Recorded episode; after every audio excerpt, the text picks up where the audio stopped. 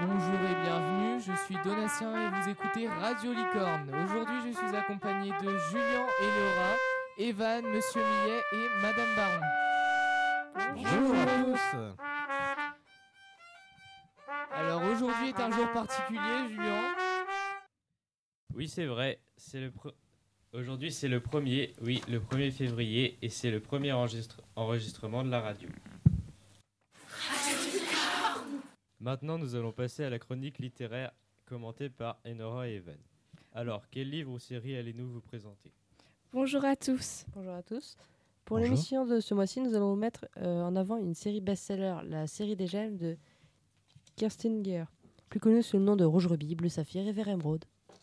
Et de quoi parlent ces livres? Car après tout, nous, ce qui nous intéresse euh, dans cette chronique, c'est le contenu de vos ouvrages. euh, à vous. Euh, bah, L'histoire est plutôt simple. C'est l'histoire euh, de Gwendoline Schaeffer, d'une londonienne de 16 ans, qui du coup euh, se sent vraiment très différente de sa famille. C'est un peu le mouton noir. Et euh, bah, elle est maladroite, fan d'histoire d'amour. Et elle est un peu semblable à toutes les filles de son âge. C'est ce qu'elle dit en tout cas. Cependant, sa famille n'est pas des plus banales. Il faut savoir que certaines, certaines filles de sa famille portent les gènes du voyage dans le temps. Sa cousine, Charlotte, et sa date de naissance, destinée à voyager dans le temps à partir de son 16e anniversaire. Mais pour des raisons inconnues, ce n'est pas Charlotte, mais Gwendoline qui a attaché le gène. Ne les laissez pas s'enfuir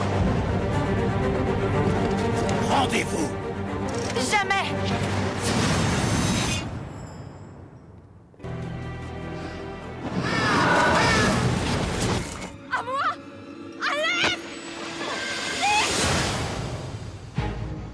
mettre en prison.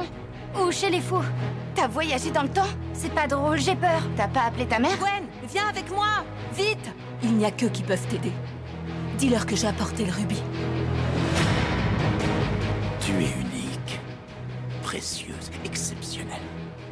Chaque voyageur du temps... Entraînée dans un monde délirant, euh, sans préparation, Gwendoline va se retrouver dans le passé en compagnie de Gideon de, Vill- de Villiers, qui, comme elle le décrit, est vraiment très beau garçon. et Il a deux ans de plus qu'elle. Et sa mission est de récupérer le sang des voyageurs dans le temps qui les ont précédés. Cela, cela dure-t-il pendant toute la trilogie? Non, bien sûr que non, sinon je pense que je me serais lassé. Pour tout vous dire, nous sommes pris aux intrigues remplies de rebondissements, entre les fantômes, les multiples caractères rencontrés de notre jeune héroïne, l'école et les secrets familiaux et les histoires d'amour ne sont qu'au final une trilogie complète.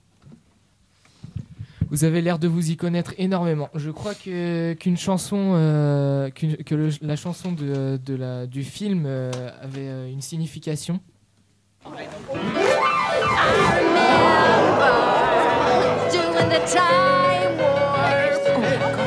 Le terme connaître dans mon cas est un peu faible. Il faut dire que je suis totalement addict à la trilogie. J'ai eu le premier livre, il me semble, il y a 2-3 ans. Euh, C'était quand j'étais au collège. Et j'ai fini le premier tome en deux jours. Donc euh, ça m'a fait... euh, j'ai vraiment beaucoup aimé et j'ai continué à lire. Je restais, j'étais tellement à fond dans le scénario, l'histoire, que je restais jusqu'à 2-3 heures du matin éveillée pour finir le chapitre, voire le tome.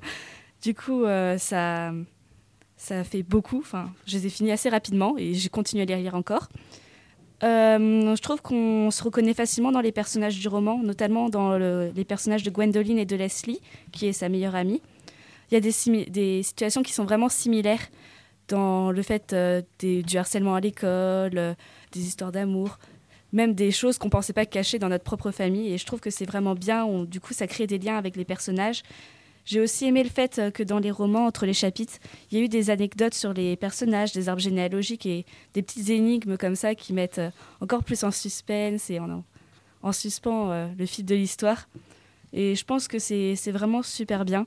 Donc je pense que je pourrais en parler des heures, mais Evan a aussi un ressenti à exprimer. Eh bien, déjà, j'ai découvert cette trilogie grâce à l'adaptation cinématographique, donc Rouge Rubis, ce qui m'a donné envie de voir le roman, qui, sachant qu'il y a une grande différence entre le roman et le film dans toutes les adaptations qu'on peut regarder. Donc, j'ai lu euh, Rubis d'une traite d'ailleurs, parce que je trouvais très captivant. Une fois qu'on a commencé à le lire, euh, c'est limite il vous absorbe dans l'univers. Donc, on peut, y a, on se lasse jamais en fait, car il y a plein de rebondissements, toujours quelque chose qui fait qu'on s'intéresse. Les dialogues sont assez courts qui permettent de justement ne pas ennuyer le, le visionnage.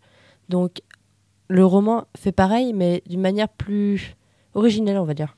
C'est comme c'est le scénario de base, ça donne plus envie, quoi. D'accord. Pensez-vous que cette trilogie convient à un type de personne en particulier? Non, au contraire, cette trilogie est vraiment faite pour tout le monde. Enfin, c'est ce que je pense. Il y a vraiment de tout. Il y a du policier, il y a du fantastique. Il y a un côté historique qui est vraiment, enfin, pas possible à négliger. Parce qu'on parle de l'incendie qu'il y a eu à Londres euh, dans le passé. Il y a vraiment plein de choses. On remonte au siècle des Lumières. C'est vraiment très très complet. Et je pense que ça, ça peut vraiment intéresser tout le monde si, si on a le courage de se mettre dedans. Bah, faut vraiment y aller. Et avez-vous autre chose à dire pour conclure cette chronique? Oui, bien sûr. Comme je l'ai dit précédemment, il y a bien une adaptation cinématographique. Le dernier film qui est sorti en septembre 2016, Vers Emerald, est très récent et très intéressant pour mettre une fin magistrale, on va dire. Euh, ces adaptations sont selon moi très bien faites. D'habitude, quand on regarde les, quand on lit d'abord les livres et qu'elles sont faits en, film, on regarde bah, du coup tout de suite parce qu'on se dit ça va être génial. Mais en fait, euh, on est vraiment déçu parce qu'on on enlève des passages qui nous semblent dans le livre vraiment intéressants et ça enlève du coup ce petit truc qu'on avait aimé dans le livre et qu'on retrouve pas dans le film, comme par exemple dans la série Hunger Games. Alors que bah, dedans, j'ai regardé du coup tous les films et j'ai lu les livres et il y a vraiment il y a vraiment tout, on y retrouve euh, euh, tous les éléments importants, les petits détails qui, bah, pour certains, pensent que c'est vraiment, ça sert à rien, mais en fait, c'est ça qui donne le, côté, qui accrocheur à l'histoire et ils sont vraiment tout, enfin, tout est présent et je trouve que c'est vraiment bien, bien fait. Eh bien, merci Nora et Evan. Euh, Avez-vous un petit mot à glisser, Madame Baron ou Monsieur Millet? Oui, moi je dirais que les ouvrages seront disponibles au CDI très prochainement. Donc pour toutes les personnes que ça intéresse, n'hésitez pas à venir les emprunter. Et ce sera moi le premier à les emprunter.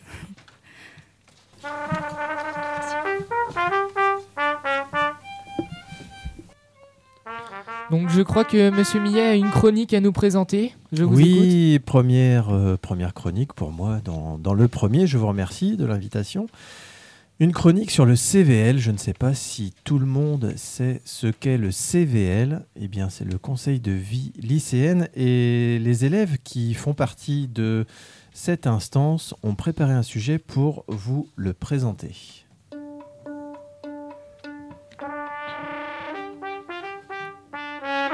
Bonjour à toutes et à tous, je suis Younaline en présence de Monsieur Millet, CPE, Bonjour. de Barnabé, Ilana, Hélène, Bonjour.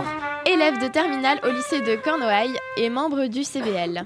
Mais qu'est-ce que c'est le CVL Eh bien, nous avons fait un micro-trottoir pour vous parler du CVL. Le quoi? CVL, euh, concours, circuit, euh, concours de vie littéraire, scolaire, euh, je sais pas, euh, curriculum de vie, scol- non, je sais pas. Ah, pas tout à fait, hein. Le CVL, c'est le conseil de vie lycéenne. Mais dis-moi, Jamy, à quoi ça sert le CVL C'est euh, le bureau des élèves, non? Enfin, c'est là où les, les élèves. euh, Enfin, C'est un peu délégué des délégués, quoi. C'est pour euh, faire passer des idées au rectorat. Pas vraiment. hein. Le- L'objectif du CVL, c'est plutôt d'améliorer la vie lycéenne euh, dans différents domaines, que ce soit euh, dans l'aménagement des espaces de vie, le foyer, le hall euh, ou l'internat. Mais ça peut être aussi l'organisation d'activités culturelles, de prévention, de sensibilisation, voire même de solidarité. On peut aussi mettre en place euh, des actions pour aider les élèves, comme du tutorat ou de l'orientation. Ilana, qui participe au CVL Alors le CVL est composé de 10 élèves titulaires et de 10 élèves suppléants qui sont élus euh, pour deux ans et il y a aussi 10 adultes volontaires. Et donc tous les ans, il y a de nouvelles élections pour permettre euh, à une partie du CVL de se renouveler. Je crois qu'il n'y a que les délégués qui peuvent voter. Alors non, tous les élèves peuvent voter aux élections et également s'y présenter. Nous avons demandé aux élèves si ça leur plairait de participer au CVL. personnellement, non, parce que je n'ai pas le temps. Non, parce que assumer des responsabilités euh, en même temps que les cours, il faut être assez courageux, donc euh, bon, euh, voilà. Oh, il n'y a pas trop besoin de courage quand même. Et puis euh, les réunions, ça se déroule le midi, en dehors des cours, donc ça prend pas tant que ça de temps. Puis il y en a que une toutes les deux semaines. Aussi, on a le droit de passer prio au self. Et puis il y a une super ambiance, on s'entend vachement bien. On est un groupe et euh, ça fait qu'on rencontre de nouvelles personnes dans le lycée. Puis la participation au CVL, euh, elle est aussi inscrite dans le livret scolaire euh, de l'élève. euh, Lorsqu'il a son baccalauréat, c'est un véritable atout pour l'entrée dans le supérieur. On apprend à créer des projets et à développer de nouvelles compétences. T'as raison, Ilana. Mais en fait, ça laisse certaines personnes sceptiques. Euh, ils sont déjà pas capables en seconde de se prendre en main tout seuls pour des choses basiques et c'est de pire en pire. Ils sont de plus en plus individualistes. Si vous voulez prouver qu'elle a tort, venez participer au CVL. Car le CVL, c'est de l'investissement, de la bonne humeur, et c'est là pour améliorer la vie collective du lycée. Alors on compte sur vous pour venir participer aux élections, et surtout pour vous porter candidat. À l'année prochaine. Voilà, donc ce message a été euh, donc euh, fabriqué et produit par les élèves euh, du, du CVL qui, voilà, qui invite notamment euh, les élèves de, de seconde de, cette année euh, scolaire 2016-2017 à, s'intéresser à cette instance et à s'y à s'y présenter et à s'y investir parce que nous, cette année, nous avons en fait beaucoup d'élèves de terminale qui vont sûrement obtenir leur baccalauréat et donc le CVL va être à renouveler hein, pour moitié euh, tous les deux ans. Et donc on, est euh, parfois en peine euh, de, candidature. Et donc voilà, ce message visait à, faire connaître le CVL, euh, ce, qu'on y fait, le plaisir qu'ils y prennent d'ailleurs, et, toutes les améliorations qu'ils apportent à la vie lycéenne, au lycée de Cornouailles. Et nous allons enchaîner avec un sujet par Donatien. Vous vous êtes intéressé, Donatien, à la chandeleur. Je crois que c'est un sujet plutôt d'actualité.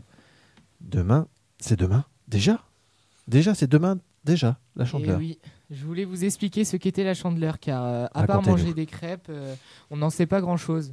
Alors, à l'époque des Romains, il s'agissait d'une fête en l'honneur du dieu Pan. Toute la nuit, les croyants parcouraient les rues de Rome en agitant des flambeaux. En 472, le pape en a fait une fête religieuse, euh, qui deviendra la célébration de la présentation de Jésus au temple.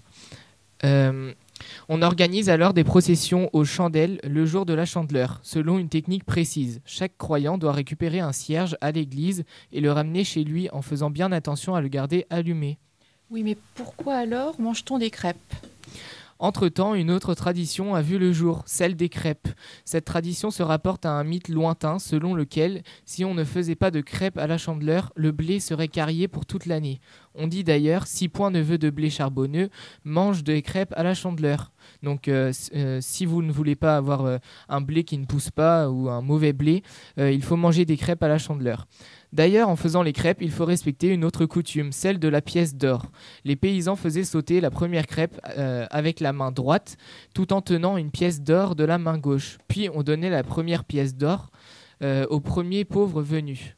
Si tous ces rites étaient respectés, la famille était assurée d'avoir de l'argent toute l'année. Et est-ce que cette euh, célébration se trouve euh, dans d'autres pays? Oui, d'ailleurs, dans de nombreux pays, on croit que le jour de la chandeleur, un ours sort de sa tanière.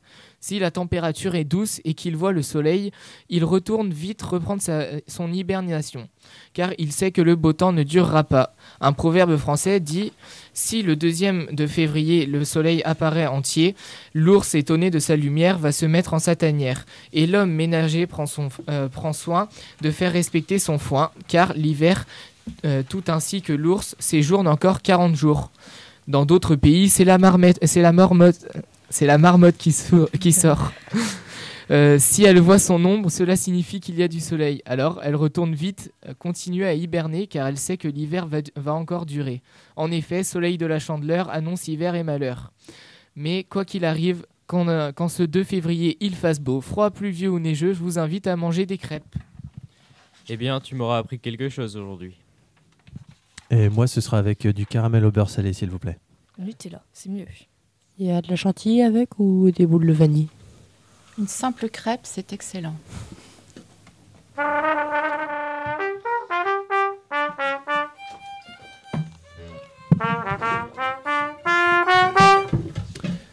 Alors, la suite euh, du premier, vous êtes toujours euh, sur notre premier magazine avec Radio Licorne.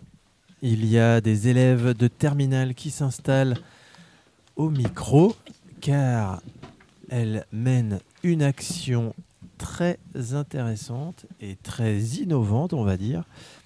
Je vais leur donner la parole. Nous avons Caroline, Alison et Émilie au micro. Bonjour. Bonjour.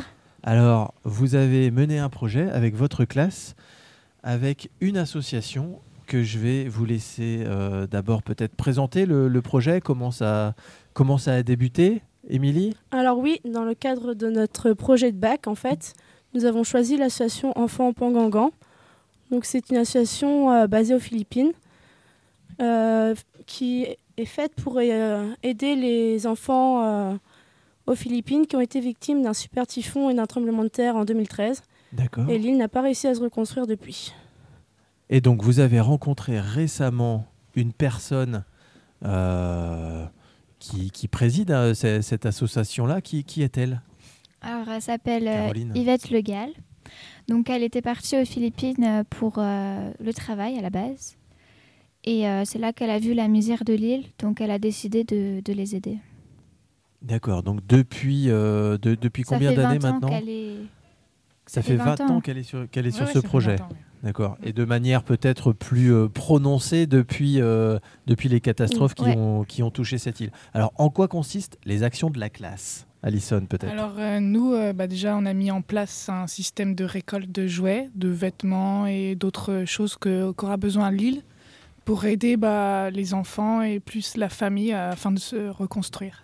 Donc, ce sont des, ce sont des objets, des jouets, des, des affaires scolaires que Madame Le Gall va, oui, euh, qu'elle va emmener envoie, là-bas. qu'elle envoie là-bas pendant ses voyages. Entendu. Donc, ça, c'est une partie euh, des actions. Qu'est- Qu'est-ce qu'il y a d'autre encore? Qu'est-ce qui a été organisé? Après, euh, bah, on crée des événements. Là, on a créé euh, une randonnée VTT à Brasparts. Donc, ça se passera le 23 avril. Euh, Alors, comment ça va se passer? Vous pouvez détailler un petit peu aux auditeurs euh, s'ils Bah, veulent y participer, être, par euh, exemple. donc il y aura deux randonnées, une VTT et une marche, avec trois parcours, enfin plusieurs euh, kilomètres. Euh, ça va être euh, à Brasparts, autour du Mont Saint-Michel-Sarivoile. Euh, voilà, il y aura des ravitaillements. euh, Le cadre doit être euh, Voilà. plutôt magnifique. C'est euh, ça. D'accord. Euh, Il y a une participation demandée. Co- comment ça va fonctionner concrètement? Alors, il faudra euh, payer donc 6 euros et 1 euro sera reversé à l'association. Entendu. Rappelez-nous la date pour que tous les auditeurs notent ça 23 sur leurs agendas. 2017. 23 d'avril 2017. À partir de quelle heure? 8 heures. 8 heures. Il y a de la restauration sur place. Ouais. euh, tout est. Tout est prévu. C'est super. Merci beaucoup d'être venu témoigner. Quelque chose à ajouter, Émilie? Et du coup, pour plus de renseignements, Oui, nous vous invitons à vous rendre sur la page Facebook Enfants Pangangan Bata ou sur le site internet du site du lycée de Cornouailles ou sinon sur le site internet euh, Enfants Pangangan. Toutes les informations donc sur euh, le site internet. On peut passer par le lycée de Cornouailles, mais aussi le site de l'association ou la page Facebook. ou la page Facebook. Merci beaucoup.